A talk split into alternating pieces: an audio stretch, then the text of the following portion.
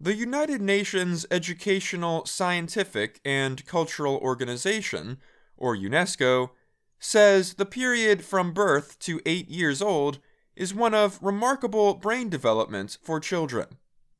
The organization adds that it represents an important time for their development and education.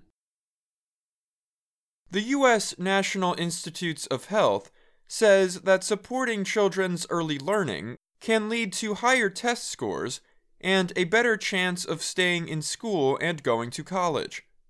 Studies even suggest early learning can lead to fewer teen pregnancies, improved mental health, and a longer life.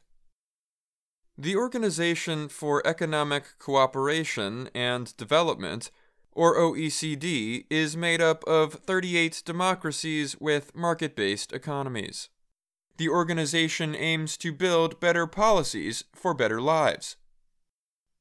In a recent education study, the OECD found that most of its member countries provide care or education for children under five.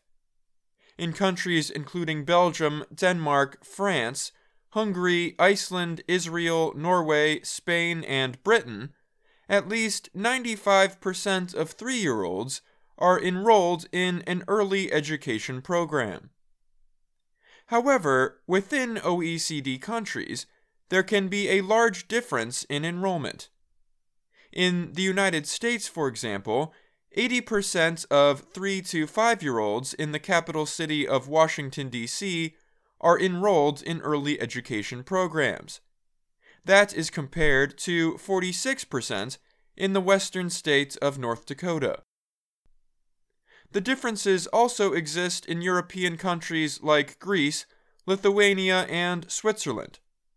Places with higher rates of women in the workforce usually have higher rates of enrollment for children under three.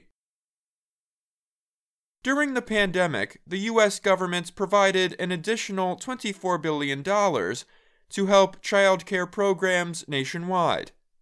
The funding finally ended last October. The Century Foundation is a research organization in New York City. It estimates that one third of the programs could close as a result. That affects more than 2.2 million children. The organization says that childcare is important for the economy at large since childcare permits parents to stay at work. Around the world, governments invest little in early childhood education, UNESCO says. About 6.6% of education budgets are put toward early education programs, 2% in poor countries.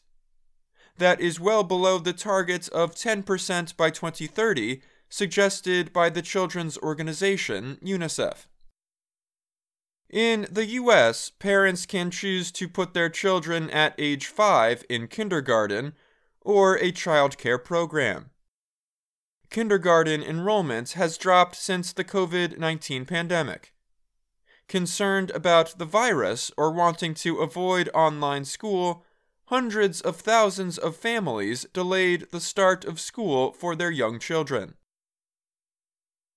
The Associated Press found that kindergarten enrollment remained down 5.2% in the 2022 2023 school year compared with the 2019 2020 school year.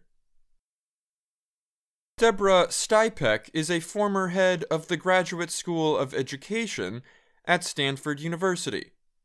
She said kindergarten is where children learn to follow directions learn good behavior, and get used to learning. Stipek said missing that year of school can put kids at a disadvantage. Last year, Isla went to a children's program that met mainly outdoors instead of enrolling in kindergarten in the state of California. Isla now has to adjust to being inside a classroom and learning the right way to hold a pencil.